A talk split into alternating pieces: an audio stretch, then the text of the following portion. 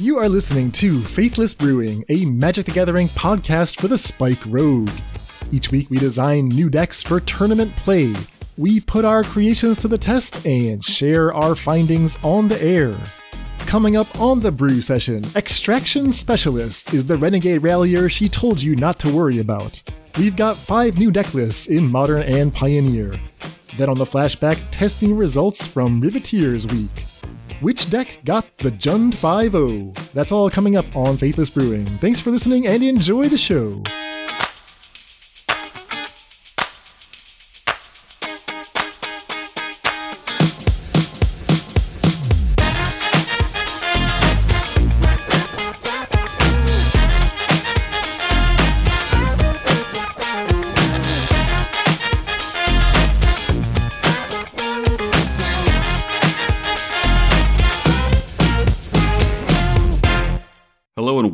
Welcome to the Faithless Brewing Podcast. I am David Robertson and I am joined by the man, the myth, the legend. He is the CEO of the Faithless Brewing Podcast and he's here to talk to us. His name is Cave Dan Online. It's Dan Schreier in real life. Dan, what's going on? Doing well, David. Excited to talk to you and to you and whoever out there might be listening. Is that like a reference to aliens or? I mean, do podcasts like get broadcast out into space? I guess they're not like traditional TV and radio waves, right? Like Yeah, Faithless I- Brewing will not reach Alpha Centauri at some point. right. So, like, when the sequel to Contact gets made, they won't like recreate uh, an image of a deck list based on Yeah, exactly. Jodie Foster will have to explain, like, all right, they were trying to lower the mana curve. I feel like the aliens would understand. They would like, you know, brewing has got to be the universal language in some way. They'd be like, until Looter Scooter is unbanned, we will raise the temperature of your planet 100 degrees a day, every day. Finally, someone understands us. yeah. So, today is our brew session, which means we've got a new card we're going to work on. We are also going to have our flashback segment where we tested some Jund or Riveteers, if you prefer, lists last week. So, we'll tell you about how all that went. Before we begin, let's just give a quick shout out to our Patreon. Uh, reminder that if you enjoy the show, and would like to support what we do, the best way to do so is by joining our Patreon, which you can find at patreon.com slash faithlessbrewing. Make a pledge at any tier you're comfortable with. That'll get you access to our Discord channel. We got just an awesome community of crazy brewers ready to chop it up with you, workshop ideas, dissect the latest tech. It's a great place to come hang out. Yeah, absolutely.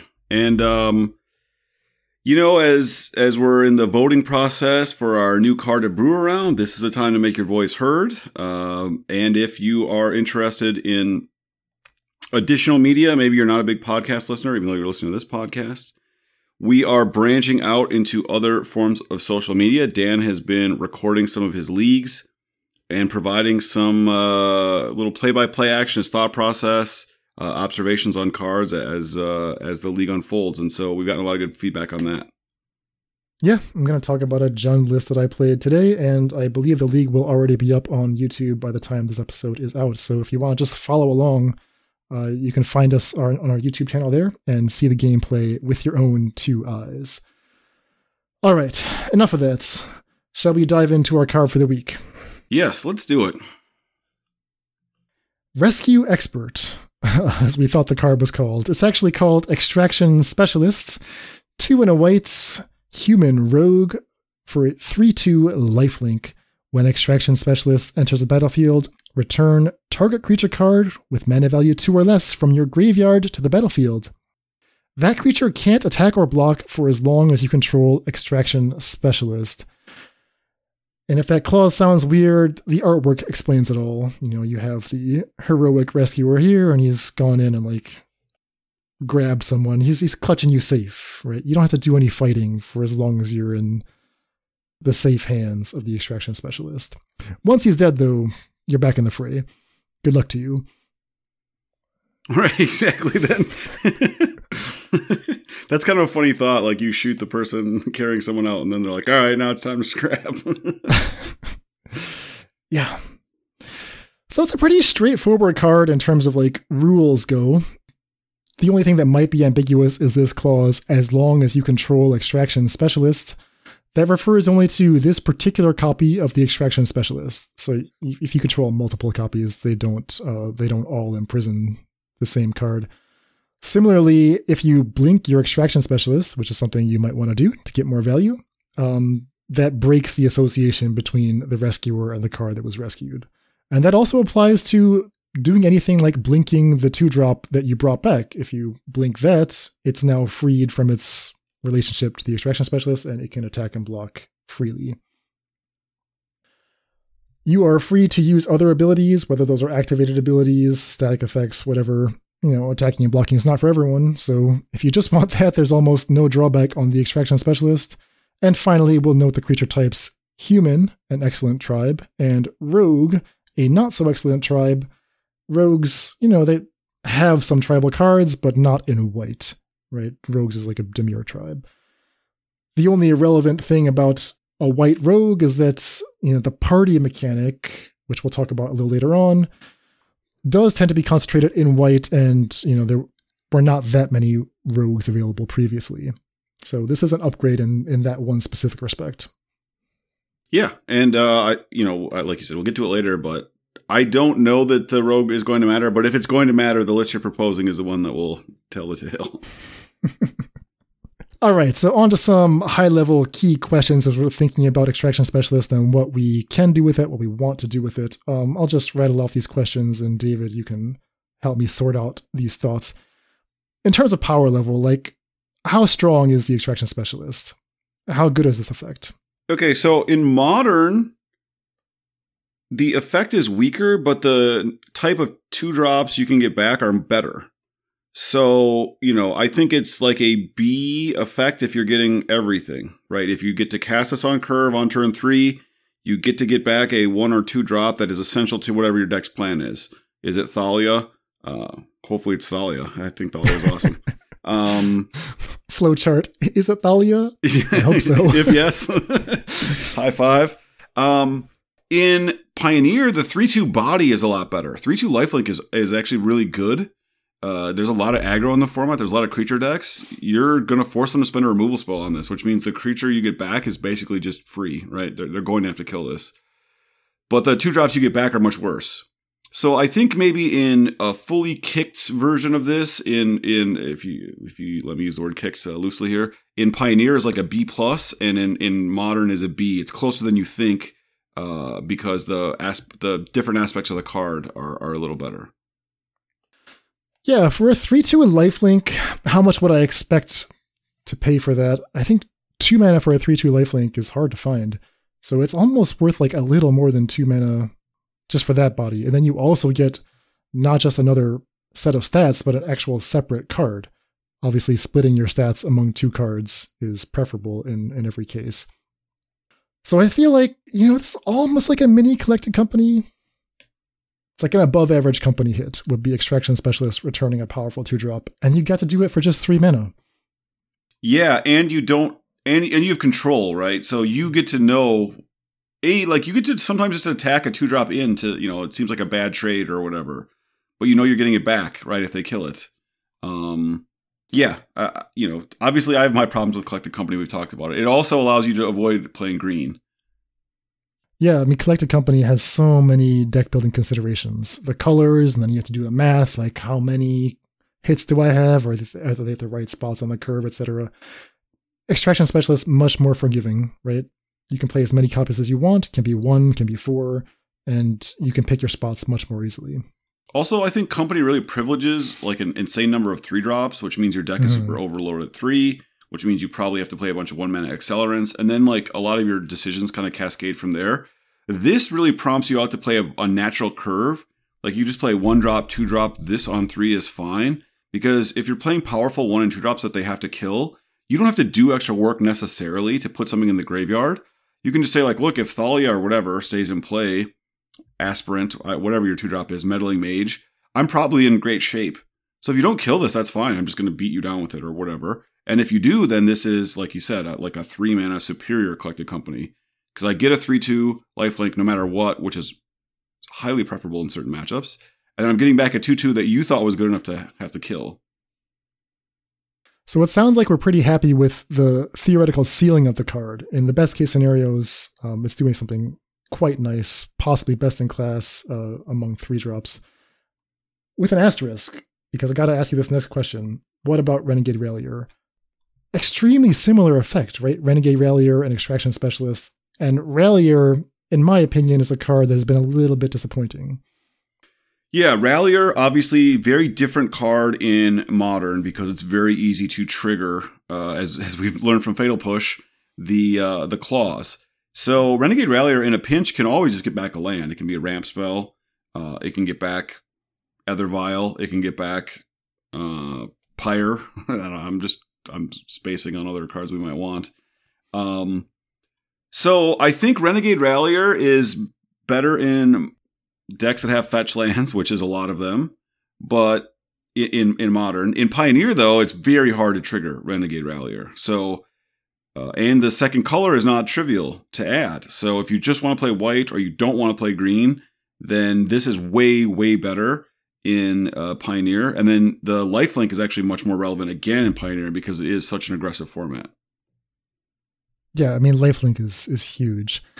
One of the reasons Renegade Rallier disappoints me is that oftentimes you made all these concessions and you had a certain play pattern to make sure you got your revolt trigger, and then what do you have to show for it?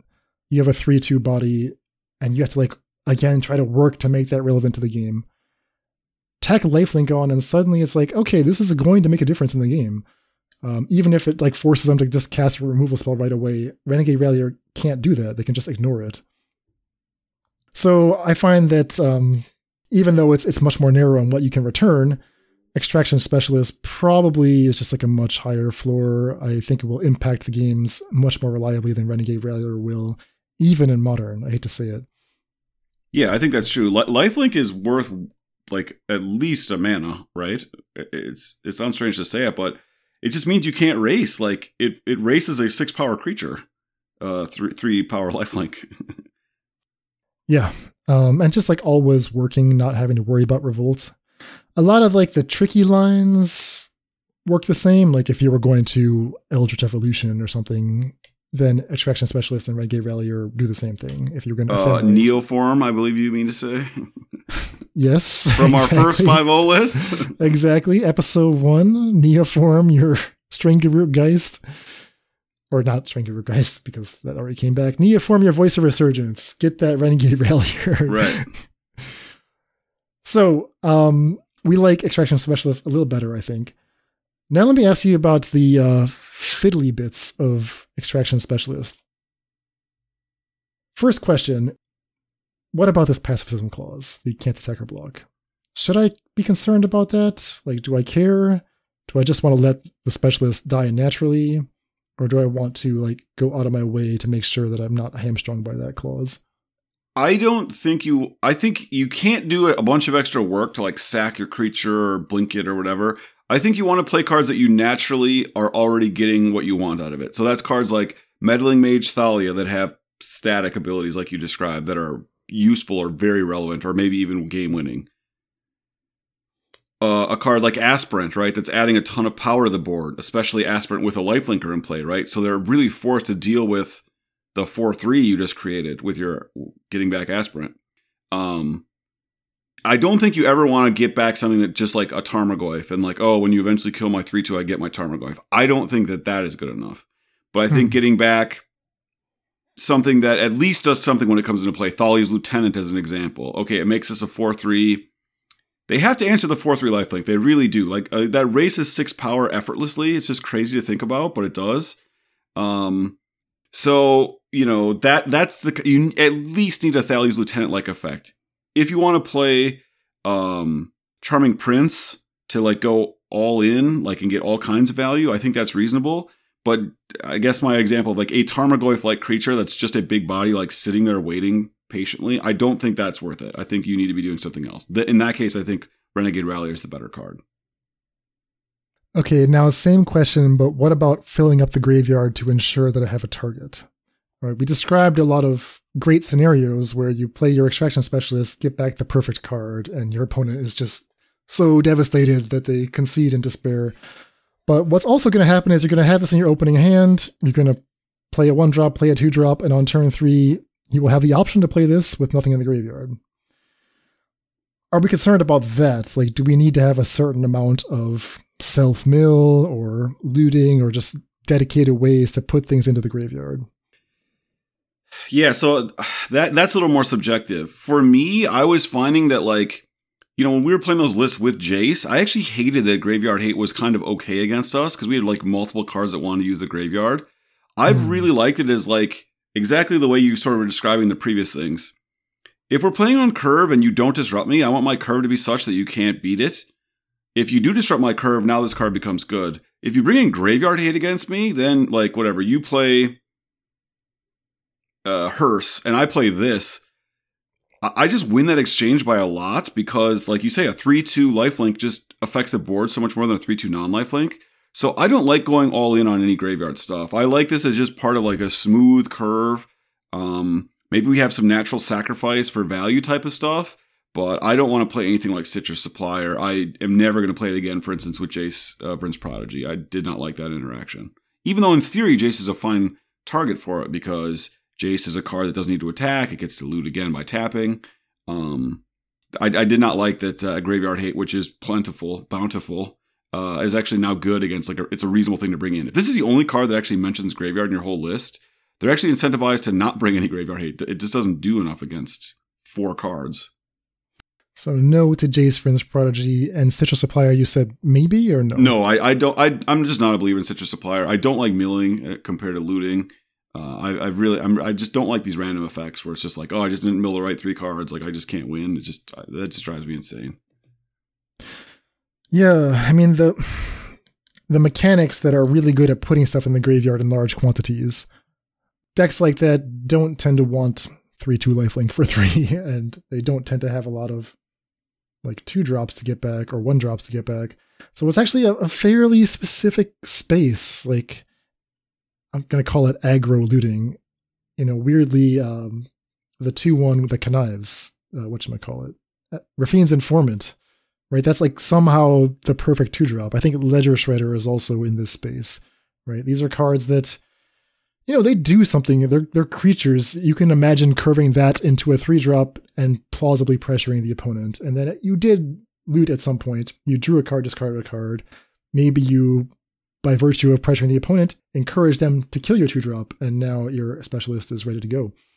Yeah, and you just think like the cards you mentioned, no one thinks like, oh man, they're playing Raffine's Informant, I need to bring in Rest in Peace, or Ledger Shredder, I need to bring in Hearse, right? Like specifically you're bringing in Hearse if they're playing Treasure Cruise or Arclight Phoenix or whatever. So I like the idea of like putting people in that bind, like, oh, how much are they going to use their graveyard? I don't know. I guess I turn off their extraction specialist. Again, like we said, turning it off is not very good because just a 3 2 for three. If they're spending a whole card exiling our graveyard, we're up a card there again. We didn't have to get a card back. They, they had to tap two mana and cast Rest in Peace. All right, last question. Are there any particular cards one mana creatures, two mana creatures that you think work especially well with Extraction Specialist. Uh, we mentioned Raffine's Informant, Ledger Shredder as possibilities. Yeah, you and I have played with Archfiend's Vessel. When you get to do that on curve, so you spend three mana and you get eight power, three of it lifelink, five of it flying. Uh, that is not that far away, honestly, from um, the like Parhelion nut draws. Hmm um and it requires like way less setup, right? Like you don't do it as often, but your deck isn't all in. Like again, are they going to bring in graveyard hate? Because I can just play Archfiend's Vessel on one, like Thali on two, and it's like, all right, rest in peace. I spend three mana on it. Like, okay, I, am hitting you every turn. So yeah, I, I do love Vessel, and um, I think the Charming Prince is also very interesting as like a one of or two of in some of these lists. Again, you have to be less interested in tempo, and I think you need a lot more coming to play effects. We haven't named a lot of cards with come into play effects, and two mana coming to play effects are not that good. Um, there's the like one in a white, uh, one one enchantment that draws a card when it comes into play, for instance. I just think like playing in that kind of medium range, it's just really hard to compete with how uh, fast and efficient Pioneer is, and the value chains in, in Modern are like through the roof. So it's you know a two mana one one that draws a card that you're getting back for three mana is you know it's not all that. I did notice one brave modern player had Spirited Companion. That's the, the one on a white Yes. draw card. They had that in their taxes deck with Extraction Specialist, and they did 5 0. So people are thinking along these lines, but I'm not sold that it's like, certainly for Pioneer, I'm not sold on that. I- I'm not either. Um, I think, yeah, creatures that are so dangerous that they just like compel the opponent to do something to them. Um, you mentioned Meddling Mage Thalia already. What was it last week? Emmy told us about like his modern taxes build. He played Tidehollow Sculler, and Yes. that also works really well, right? It's like, okay, you can ignore the Tidehollow Sculler if you want to, but you're just down your best card. You're really incentivized to kill the Tidehollow Sculler, and then the Extraction Specialist will get it back. And he was doing that even off Aether Vial, so he could do it on their draw phase. Yeah, exactly. So you want a two drop aspirant, something like that, where it's like they have to interact with it, or the, or they're probably going to lose. Like you, you want your plan A without it to be good enough to force them to respond. Because like we'll get into it when we get into the deck list, but you know every deck is just trying to do its best curve, right? Turn one, turn two, turn three. If you make them play off curve to interact, and then you get a two for one with your three drop, which now becomes like that B plus A minus type of stuff, that that just puts you in great shape. So, uh, yeah, is it is it Thalia that's making them play off curve? Is it Meddling Mage? Uh, is are you taking the best card out of their hand, right, with your two mana two two Thoughtseize? They they can't just play their normal game, right? You're stopping them from doing that. And as soon as they interact, now you just have a built-in two for one that's like a three two getting back a two two that takes their best card is is a three for one, right? Like that that's an insane play. Yeah, Yeah, that's nuts. All right. Shall we get into some lists? Let's do it. I think Pioneer is where we should start. Looks like we have three or four different Pioneer concepts, and one of them is actually a follow up to the Raffine list that we talked about last week. So maybe we should we just start with that? Because I hear I know you got a little more data on an updated build. Yeah, so I played a bad version of the list. I made some recommendations. You updated it and, and talked about Esper Week. Um, still, you know, keeping some Jaces, etc. And I think you went three two. I went all the way. So I was like, why don't I just go all the way into creature? So I played a deck that was four Fatal Push, four Archfiend's Vessel, four Bloodsoaked Champion, four Fiend's Informant, four Aspirant, four Thalia, one Acquisitions Expert, four Extraction Specialist, four Raffine, two Skyclave Apparition, two Graveyard Trespasser, 23 lands. Um, I went 3 2, but the list actually felt great. I crushed two different builds of Spirits and the and I beat uh, Blue Red Phoenix, you know, very very easily, and lost to you know some non functional mana against Niv Mizzet, and lost to Winota, you know, just drawing the nuts. And I don't think I had a great sideboard plan. Um, I have a proposed update here, but the the thing that really strikes me about this is how your plan on curve disrupts them. Right, like the the best draw for blue red Xerox is turn one prowess creature, turn two shredder, like turn three expressive iteration, play a second spell, right? Hmm. If we're on the play and we go turn one Archfiend's Vessel, turn two Aspirants, make our Vessel 2 2 and attack, they can't just play Shredder into that. They actually have to stop playing Shredder. They have to kill Aspirant or they have to kill um, the Vessel. And then our Extraction Specialist is awesome. And then let's say they do that. We can also play Raffine. So Extraction, like, what I realized is Raffine is insane and Specialist is like a bad Raffine. Um, but you you can't play any more than four Raffines. So it, it just gives you another like super powerful three drop to do on curve, and your two drops are so good they have to interact with them. Aspirant and Thalia are so good in the format right now. Uh, they're just highly disruptive, and so it gives you a chance to often get your specialist to be that two for one that we're talking about. Yeah, I also found that Extraction Specialist, Raffine Scheming Seer, and somewhat Archfiend's Vessel, like those were the power cards. The rest was just filler. I like Luminarch Aspirant a fair bit. I was playing Jace, that wasn't so impressive, but it was like okay. It did push me more into like the mid range space where I was often trying to control the board, kill the opponent's threats. You've gone into an aggro direction where I, I mean, you still have the ability to kill creatures, but you're much more likely to just curve out with attackers every turn. Yeah, really trimming down on three drops. So the only three drop that isn't specialist or a fiend is just the miser's um, apparition. Don't need trespasser. Don't need the body. Um, a bunch more uh, acquisitions experts because we have vessel is a cleric, champion is a warrior, uh, informant is a wizard, aspirant is a cleric, expert is a rogue, specialist is a rogue. So we actually can get all four.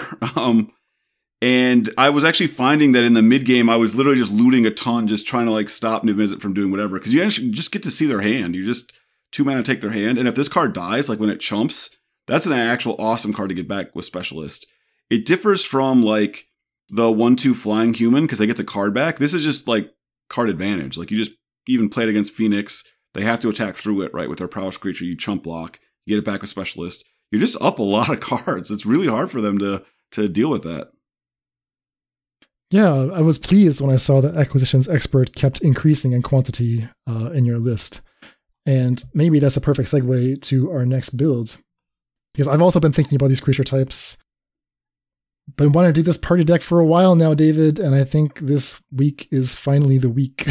yeah, this is a list you proposed, I think, right when we kind of were coming up with our first ideas of lists for the, the whole format. I think you even posted it maybe on the Twitter feed. So why don't you walk us through it? All right, so I'm in white black aggro. You're going to hear a lot of similar cards to the Esper Raffine aggro that David was playing, but um, in order to streamline my mana, I'm not splashing into blue anymore. My one drops Archpriest of Iona, Bloodsoaked Champion, four of each. Also playing one Usher of the Fallen and one Gutterbones. These are just two ones that happen to have the warrior subtype because what I'm trying to do is get a balanced mix of clerics, rogues, wizards, and warriors to take best advantage of the party mechanic.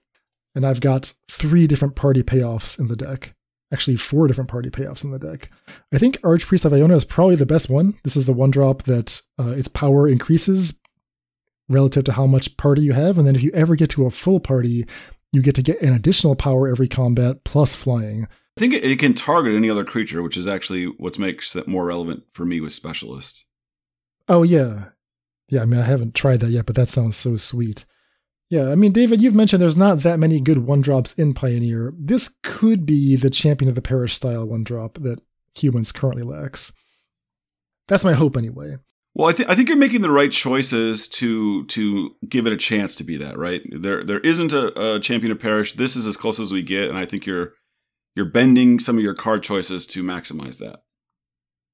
Yeah.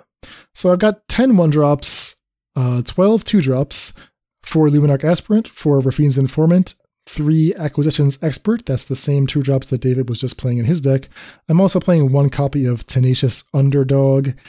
I mean, weirdly enough, Warrior is like the hardest type to be happy with. Like, there's plenty of warriors, but most of them suck.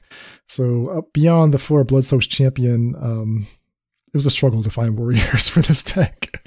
Uh, so those are my two slot. On three, I have the four extraction specialist, three copies of Mage's Attendant. This is two in a white, three two cat rogue.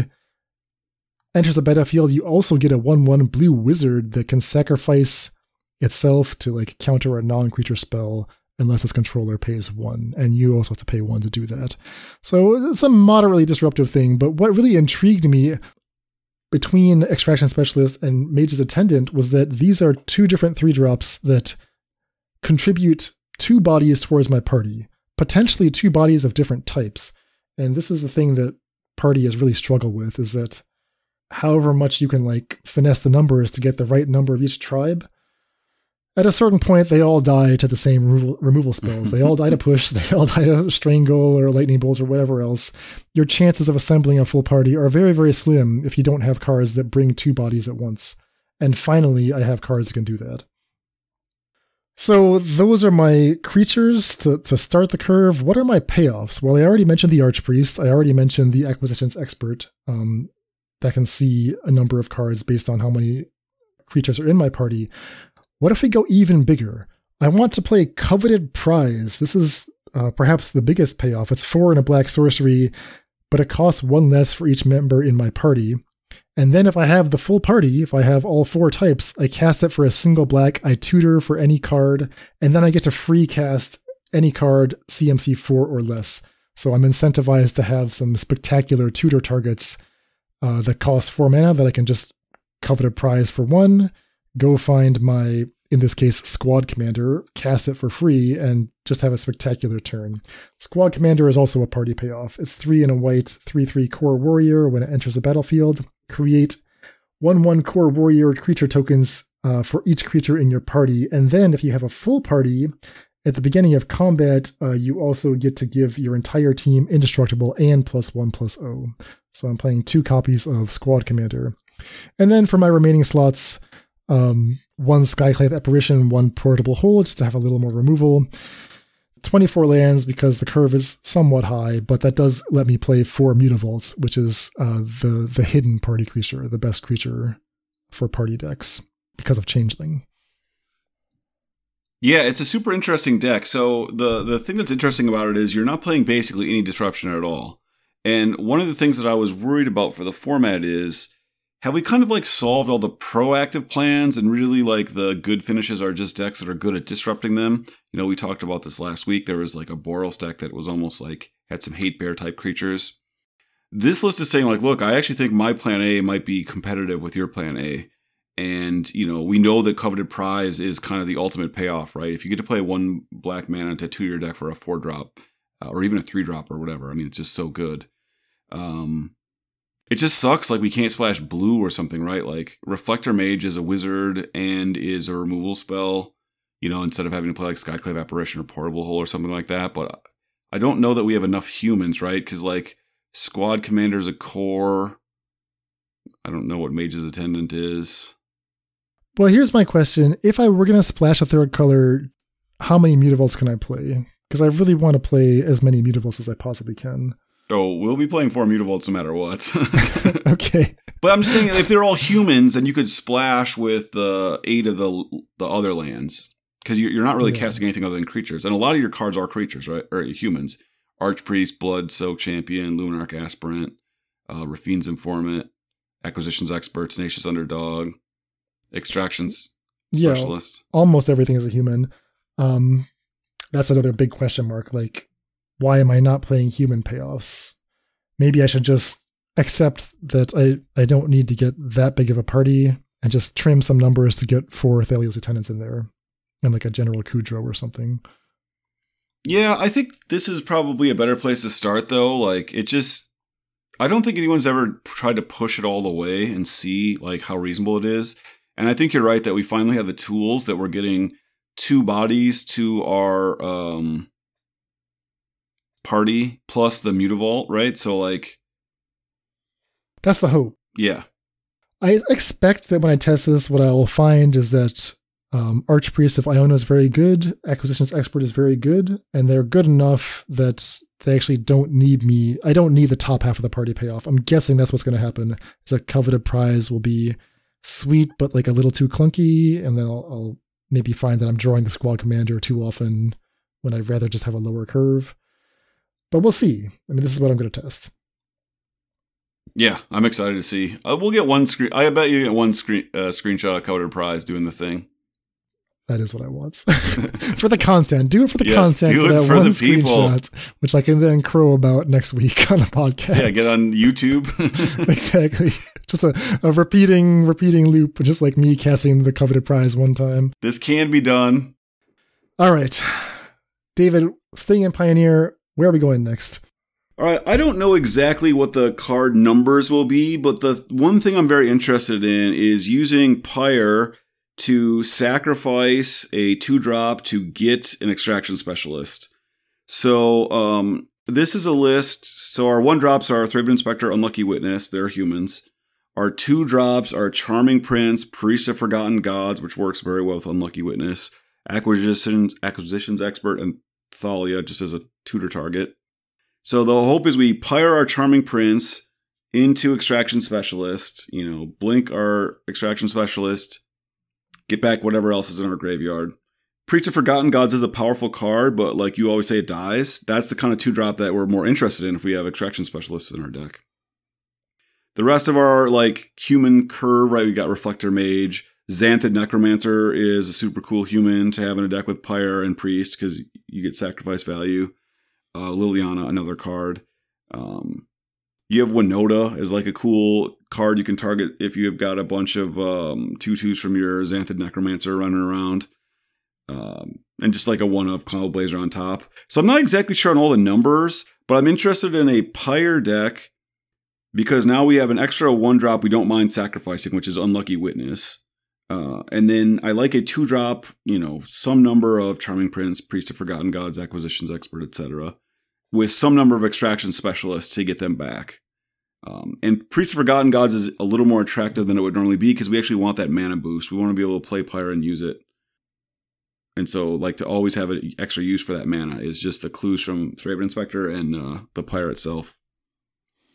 Yeah, seeing some of the cards you're thinking about, it looks like you're not concerned about the color requirements in this deck. Like, or maybe this is still a theoretical concept, but well, these are all human, so we get to play eight, you know, lands at smooth for that. We have some number of black lands because the only colored spell is black. Uh, Fatal Push. Uh, the sideboard probably would contain some of the uh, the black white instant. I think it's called Dire Tactics or something. mm-hmm. Um, that exiles a creature. But yeah, everything else is like more or less just going to get cast with the human lands or or tutored for with the pyre. yeah, I played against uh, just today actually what looked like a five color humans deck. They were not playing Pyre of Heroes. Um, they were just playing like Collected Company and Mantis Riders and the like. But the mana looked pretty solid, so maybe you're right. Maybe as long as you're within tribe, this is the time to just go nuts with uh, four or five color tribal decks. Yeah, the five C humans deck that I think Claudio five would with and and uh, has really like encouraged people to play. That actually has some really tight requirements because you're playing the like the three three. Uh, it's like green green for the three three human werewolf that you know if you attack with six power you get to draw, and then you're also playing the Jeskai Mantis Rider. So you really need to like draw all your tribal lands. This this deck is mostly Mardu with just a light blue splash. There's no there's not a single green card. And there's like a couple blue cards.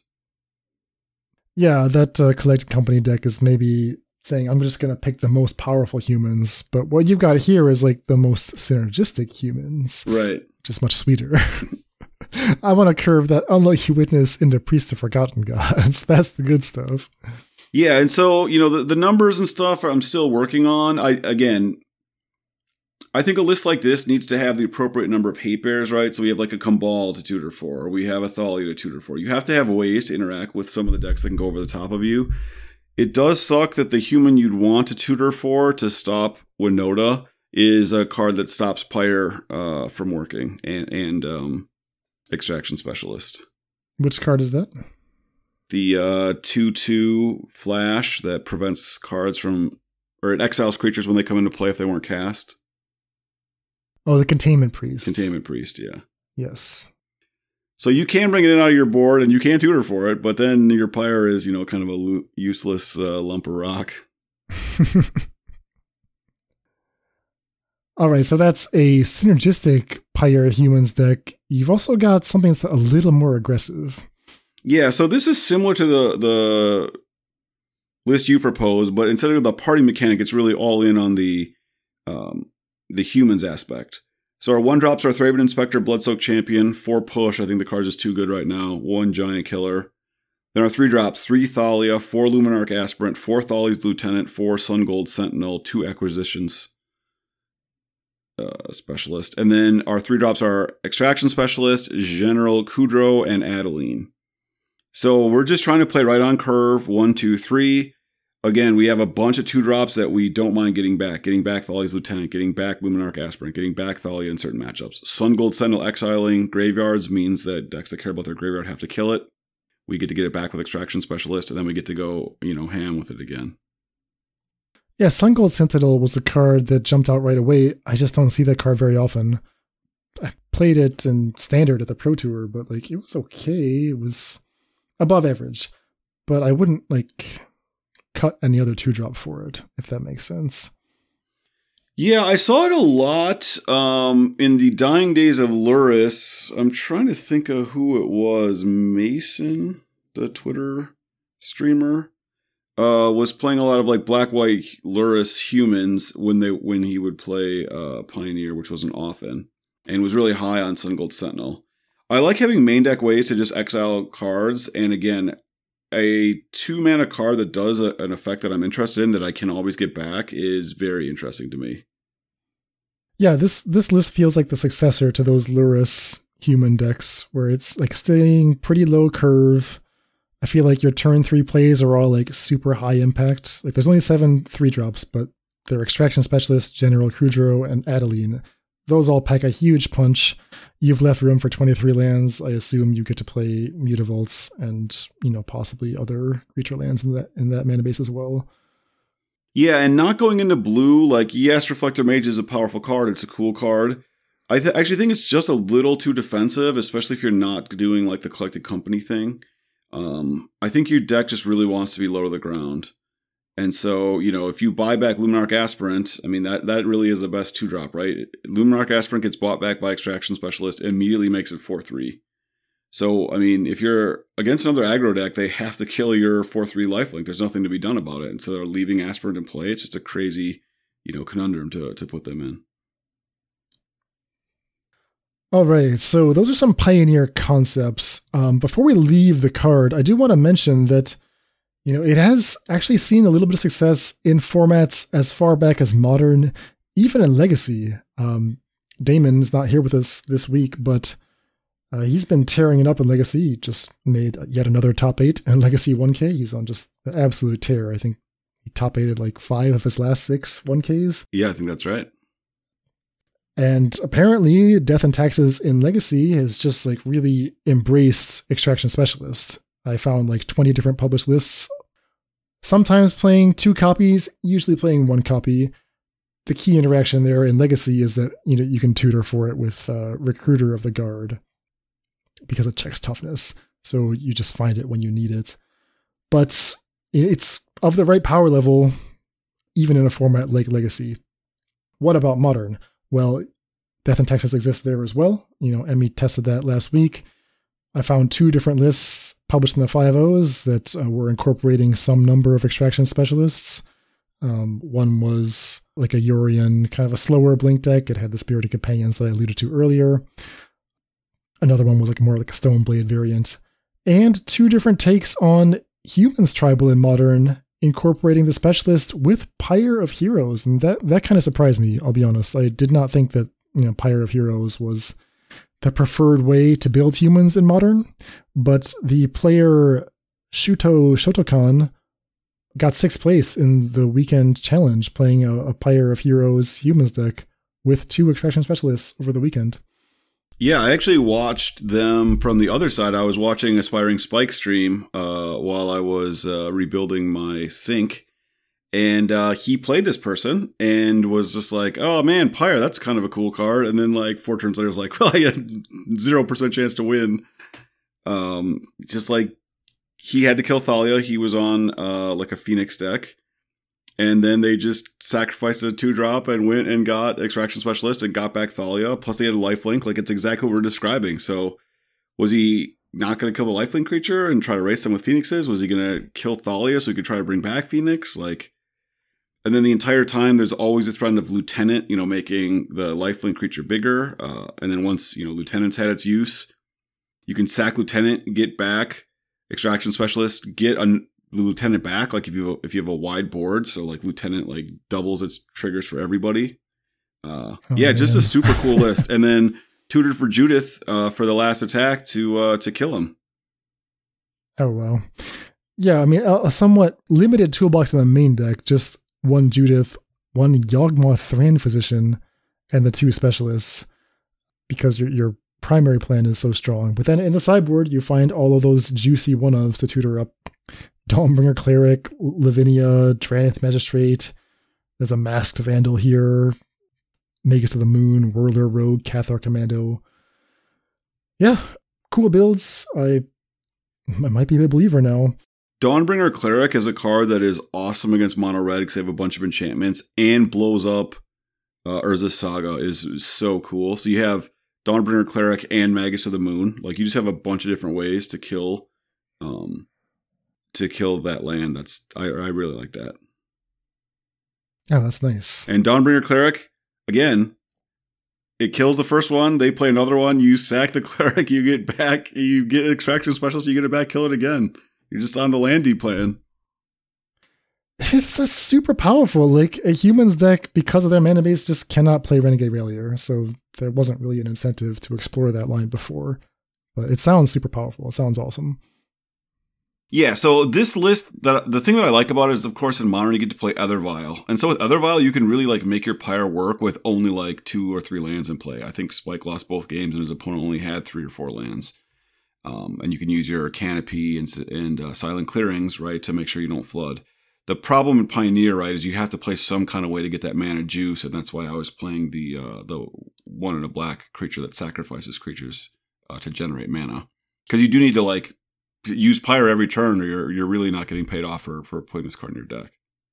Yeah.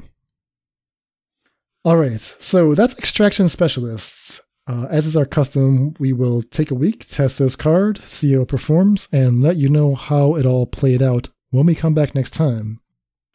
Speaking of which, it is that time, our flashback segment. We got to tell you a little bit about our testing from Jund Week.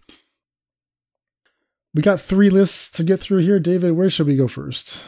Let's start in modern. This is the first list that any of us played. Um, I know even when we first started talking about the format, uh, Emmy was really excited about Riveteer's Ascendancy with the um, the various uh, evoke creatures. We know about the evoke elementals. Uh, they're very powerful in general, so it's like a card that makes cards you want to play already, uh, even more powerful, was of interest. You built a Jund list here, uh, trying to exploit the way that the Ascendancy interacts, and you even have a bunch of other creatures that uh, can sacrifice themselves.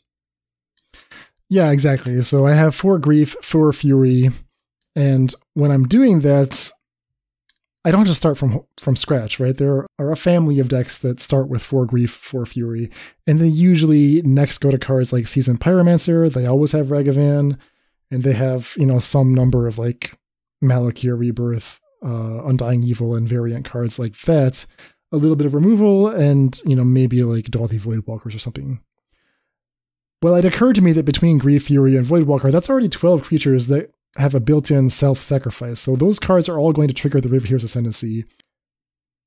Even just sacrificing a Voidwalker with Ascendancy in play gets me a Ragavan back. Ragavan tends to find its way into the graveyard very easily. So it seemed like it shouldn't be too hard to just, okay, add some green shocklands in, put the Riveteer's Ascendancy in. If I draw at, a, at the wrong time, no big deal. It pitches to both Grief and Fury, which is like my primary plan anyway.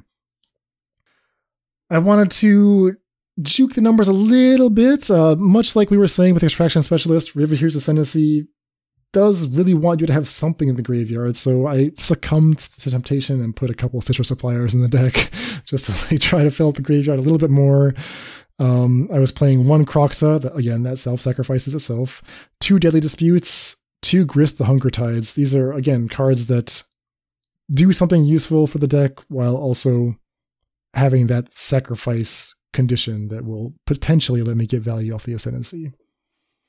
And finally, one Shriekmaw. Basically, I, I, took every slot that used to be like a Dreadbore or a Terminate and replaced it with Shriekmaw Grist because they do the same thing while sacrificing. So the theory seemed to make sense to me on paper. In practice, um, not so much. Played a league with this, and it was just an absolute disaster. I am looking at my results here: 02, 02, 02, 2 1, 02 for the clean uh, one and four results. So whoever that is at Murktide player should feel really bad about themselves. oh, they they do. They they lost to what was clearly an anemic deck, just limping across the finish line. What happened? Well, for starters, okay, I, I mentioned I was like working off existing decks, and I heard this voice in the back of my head, Jerry Thompson from Arena Deck List, and he's always like you know, kind of needling me, like, just build your own mana base. Like, I'll be describing something, and he's like, gotta build your own mana base. Don't be lazy. Don't just copy a mana base. So I'm like, all right, fine. I'll like think it through myself and like build my own mana base. And what happens when you do that is sometimes you forget to put blood crypts in the deck. I forgot to put my red black shockland into my Rakdos deck, and the results were quite tragic.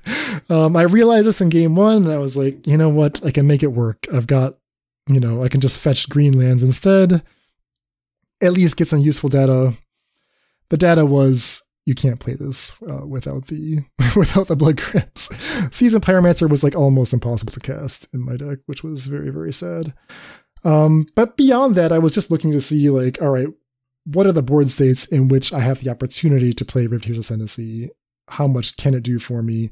And what I found was that it was really tough. Like so many times I had to make a choice. Like, do I pitch the Ascendancy so that I can Grief or Fury right now and maintain board parity? Like keep the battlefield under control, neutralize a threat, and like stay in the game? Or do I hold the ascendancy, try to cast it next turn, and then do like a sweet value line like one or two turns down the road. How much faith do I have in the ascendancy's ability to like be a catch up card? And I was just presented with this dilemma over and over again. Um, most of the time, if I was like being really honest, I just like the correct play was to pitch the ascendancy which is not a problem. Like that, that's one of the lines. Was one of the reasons I felt confident putting it in the deck. But it also suggested that there's not going to be that many game states where you can get like a, a fantastic turn with Riveteer's Ascendancy. It's a little too slow. Hmm. So yeah, you never got. You very rarely got to do the like turn three Ascendancy after they'd killed your Ragavan or Voidwalker or whatever, and then like grief plus get something back. Yeah, it was it was extremely rare. Hmm. Um, the other thing that I discovered, which is obvious, it's right there on the card, but the card comes back tapped from Riveteer's Ascendancy. That never occurred to me, and it, it like blew me out really badly. I was playing against like a like a goblins deck, and I just needed to block. I, I had the Riveteer's Ascendancy. I you know, even got back, you know, I cast a Fury, got back a Grief or something, and I was like, okay, this will stabilize me. Except it didn't because the card came back tapped. So it was just like little things like that that I don't know, like why they added that clause. Like, were they concerned about Riveteer's Ascendancy and being too good? Um, or if they just like did it as a safety valve, but it, it just combines to make it like not quite good enough in modern. And the last thing that I learned was that even though, you know, I think of this as like a bad graveyard deck, like there, there are graveyard synergies, but they're not powerful. Just because you're a bad graveyard deck, you're still going to fold graveyard hate. Your opponents are going to bring in all their strong graveyard hate, and you're going to be very, very sad. I had, you know, sequences where I just like played the Ascendancy, sacked my Fury to Deadly Dispute, and I was like going to get back a Fulminator Mage and have a great turn they flashed an endurance, took out the fulminator mage in response, and then like I was just destroyed. I had just given up my best creature, didn't get to destroy their land. It was just like a whole it was a whole mess. Hmm. Well, that's too bad. I know uh, Emmy was really excited about uh, this type of shell, and uh, to find out that it was, you know, so mediocre is is disappointing. I kind of want to try again just because I feel like it can't be that bad. Like, I must have like changed, I just must have tweaked a few too many knobs. Like, Rakdos Grief Fury is a deck that sometimes wins. Like, when I was looking for results, there were plenty of recent results. But when I was just like looking at my opening hands, they felt barely playable. So I wondered if it's like the margin for error is not that large in like attrition decks like this.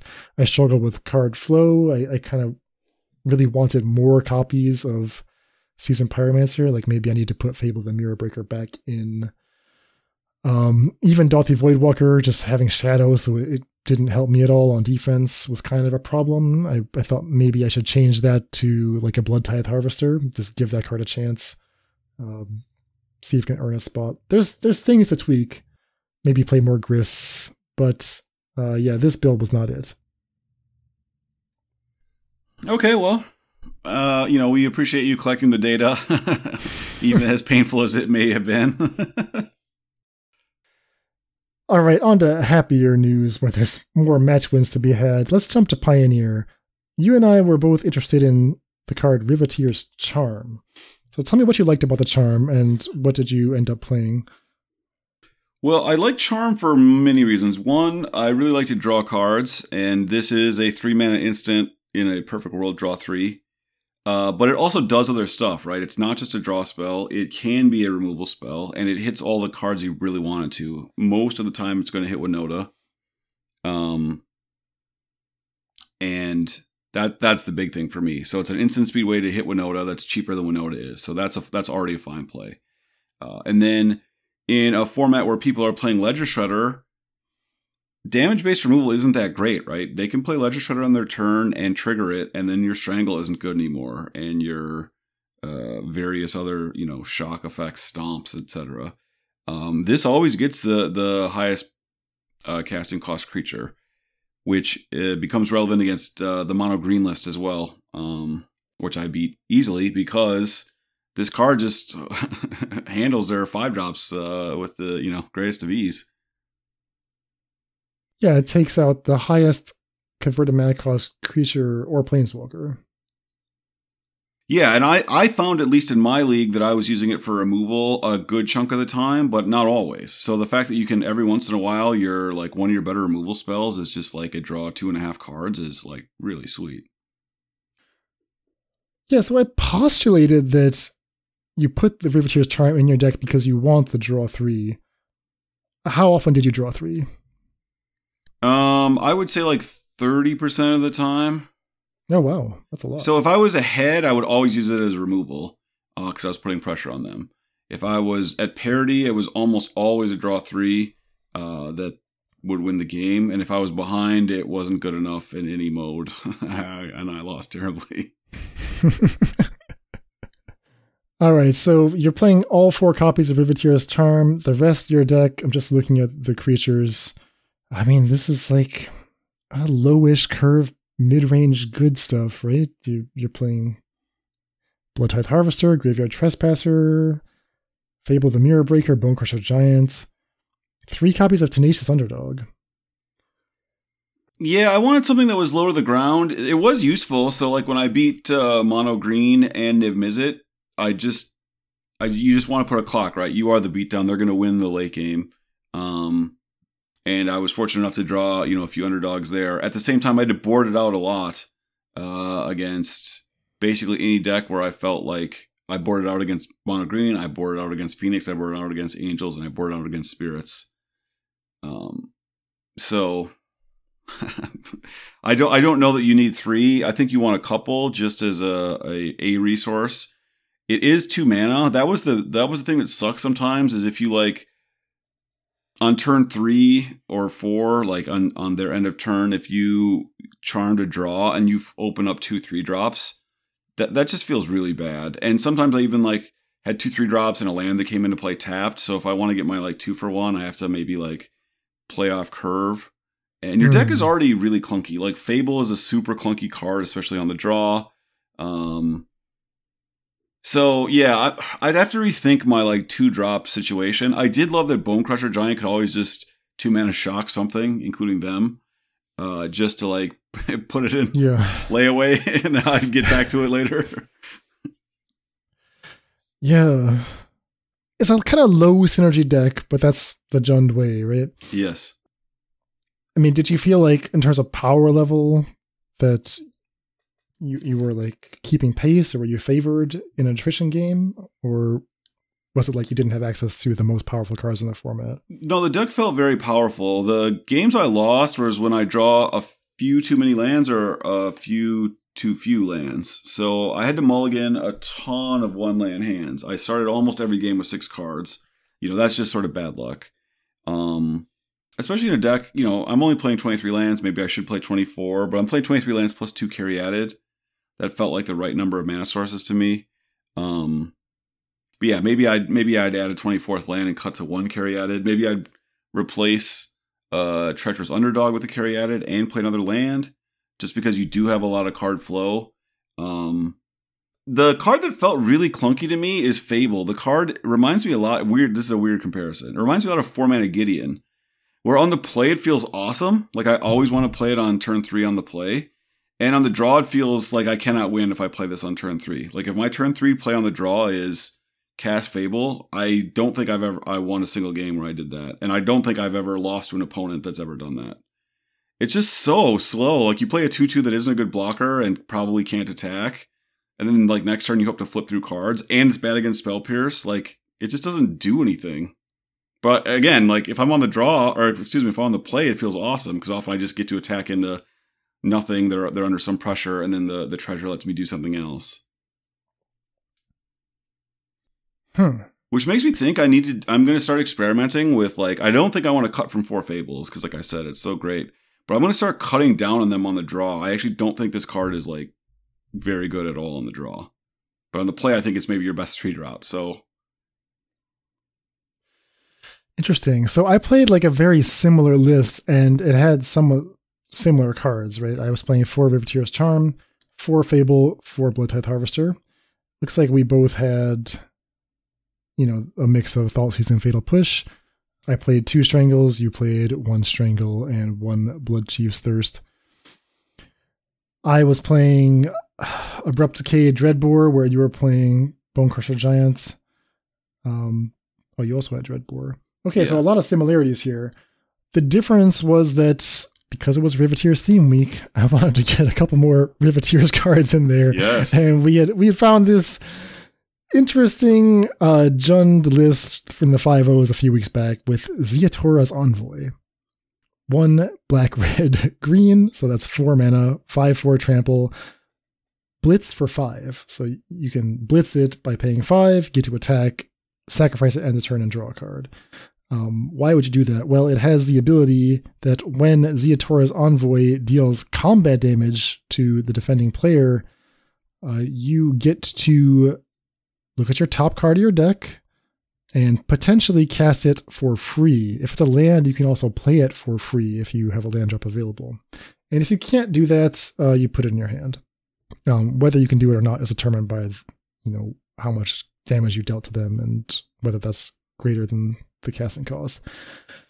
Anyway, that's my top end. Um, is this card any good? That was my my big question.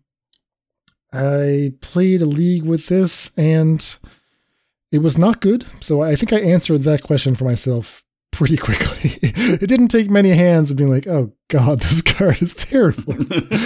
um, I, I was like I was really missing just like the the clean graveyard trespassers that you had in your list.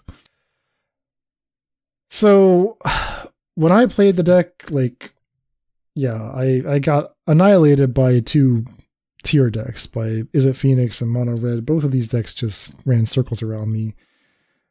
After that, I was able to like find softer competition, like some kind of suspect creature decks, uh, green white life gain deck, a Vannifar pod deck, and a five color humans company where the plan there was pretty clear. Just try to draw as much removal as you can and just like hope you have something left over at the end. So I was like actually satisfied with Fable in in those games, but maybe you were not finding matchups like that in your league. Well, like I lost to Band Angels. Yeah. Like it felt really bad against Phoenix. Um and it felt like very mediocre against like mono green, for instance. And it and it feels bad against spirits. Like it's just so clunky against those decks. And I think I would probably side out a good chunk of time against Winota as well. Like, yeah, just looking at the matchups, I, I think I faced more favorable or perhaps easier non-tier decks uh, in in my league. Those are the matches I was able to win at least. So I did salvage the three two out of it, but so we went we went five five. So it was a classic Jund week after all. Exactly. exactly. I will say, like Riveteer's Charm to me felt really good. I was really excited to cast it. I did not always, you know, like I said, sometimes I just played another three drop off of it and a land. That's not the greatest. It makes me wonder if there's like more instant speed stuff you could do with it.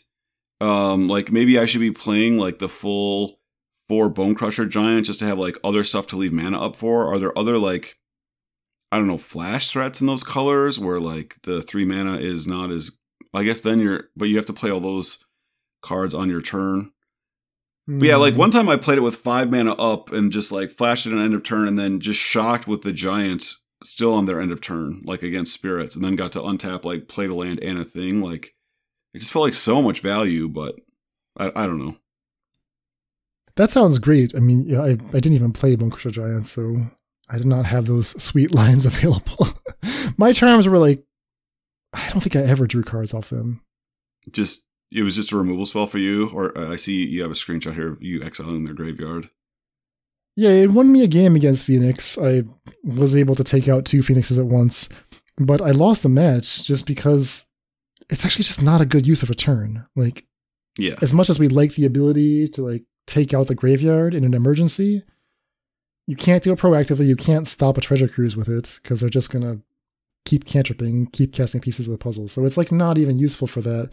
You have to get very, very lucky to like catch the phoenix in the in the graveyard, and even then, you didn't gain card advantage. You you lost card advantage. yeah. I think like even playing this, you still need the four trespasser. Like that's the way to pressure their graveyard in a proactive way that forces them to play into it. I agree. Trespasser uh, was one of my more important cards. Ziatora's Envoy, not so much. I mean, I I played four copies, so I drew this card like all the time. I felt like I always had Ziatora's Envoys. Were you playing it on four, or were you like waiting till a five to try to like f- you know rush it in there and get like you know a five mana draw a card, play a four drop? No, I was playing out on four. I think one time, like I really, really needed to trigger a fatal push. I think my opponent had a Thought Knot Seer in play, so I needed to kill that this turn. And so the Blitz ability was handy in that one very, very narrow scenario. But like, who who plays Thought Knot Seer in Pioneer? That's like not a real. It's Yeah, like it's a just- fictional scenario. it's just crazy. Like the the thing where you like blitz it in is like okay, I I spent five mana. It's like five mana, draw a card, maybe replace the five mana I spent. Like you you don't go up anything. I know. I even had a Weathered Runestone in play. So it's like I couldn't even cast the card off for free. I had to like put it in my hand and then cast it from my hand, which was you know not a complete disaster, but yeah. Uh, so that card is a miss for me. I think any other four drop would have been better, Esika's Chariot or whatever, and just play more Graveyard Trespassers. But the card we were most excited about, Riveteer's Charm. Um, for me, it, it was quite functional as a removal spell. Always got the card I wanted. It was always a good removal spell, just a little bit clunky. And yeah, I wasn't like totally convinced of the power level of Jund as a as a strategy. Yeah, like you are making your mana appreciably worse, and the green card you're adding that you're really excited about is Riveteer's Charm. Uh, you know, I played a two drop that had a green symbol in it. You had uh, Grim Flayers. You know that that's just a very medium card. You know, Abrupt Decay has applications, but isn't that much better than Red Black. You know, it's not that much better than Mm. Dreadbore most of the time. Um, Yeah. So yeah, it, it, unless Riveteer's Charm is blowing your socks off, adding green is not adding much. I think that makes me want to try like a full on like Sylvan Caryatid list because Caryatid on to Riveteer's Charm on their end of turn and still like having the option to push or Thoughtseize or something is interesting to me. The extra mana makes me kind of dream about playing this envoy on three, maybe. Oh, Um, probably Don't not, though. But I think I think there's something to be said for like maybe you get to play a bunch more mana sources if you have Riveteer's Charm to like fly through your deck. Because the the the games when I did draw a Caryatid on two, like you did just get to like deploy all your resources. So that's that's at least something to consider for me. It just sucks to have to play like you have to make sure you have a green source on two, so then your like numbers get pretty wild in terms of like I didn't play any tri lands. Mm. Because again, I was trying to make sure when I got my charm, I could deploy a land, hopefully untapped, and still do all the things. Yeah, what's the reason to play green? That's a that's a important question. For me, like culling ritual in sideboard was probably my best green card, but that's very matchup dependent. I felt like I was playing a bad Rakdos deck, basically. But I like what you're saying. I mean, there's maybe something to explore. But yeah, all in all, I think we've found that uh, Jund continues to be very mediocre, and uh, hmm everybody in Pioneer and Modern should continue to play it if they enjoy going 3 2, which is the Jund 5 0. And we did that. hmm Exactly. It went exactly to plan. never, never. Uh, some people try to play like synergy based decks, and we just like thought seize them and fatal push their their sweet cards, and then just beat them down with some mythic rare two two mana creature. That's just that's it. That's all you need to do. It would have been weird to go better than three and two. Like I, It would have felt odd. yeah. Well, man, I just stomped mono green in my first game. I was like, oh man, this list feels sweet. And then I was just like non functional hand, non functional hand. Like Phoenix just curbs you. And it's just like sit, sitting there looking at my three like graveyard trespassers in my hand And turn five. I don't have a third land. It's like, oh, this, okay, this feels right. yeah. this is how it's supposed to be. Yeah. Well said. All right, that's gonna do it for uh, for us for today. Um, a fitting end to Jund week, but maybe we'll have some better luck as we test extraction specialists in the weeks to come. Yeah, I'm excited. All right, we'll leave it here. Take care, David. All right, take care, sir. Deck lists for this episode can be viewed at our homepage, faithlessbrewing.com. And tune in next week for our testing results. Support for this podcast is provided by brewers like you. Join the Faithless family in our Discord community and come brew with us. Sign up at patreon.com slash faithlessbrewing. That's all for today. Stay safe and we'll see you next time.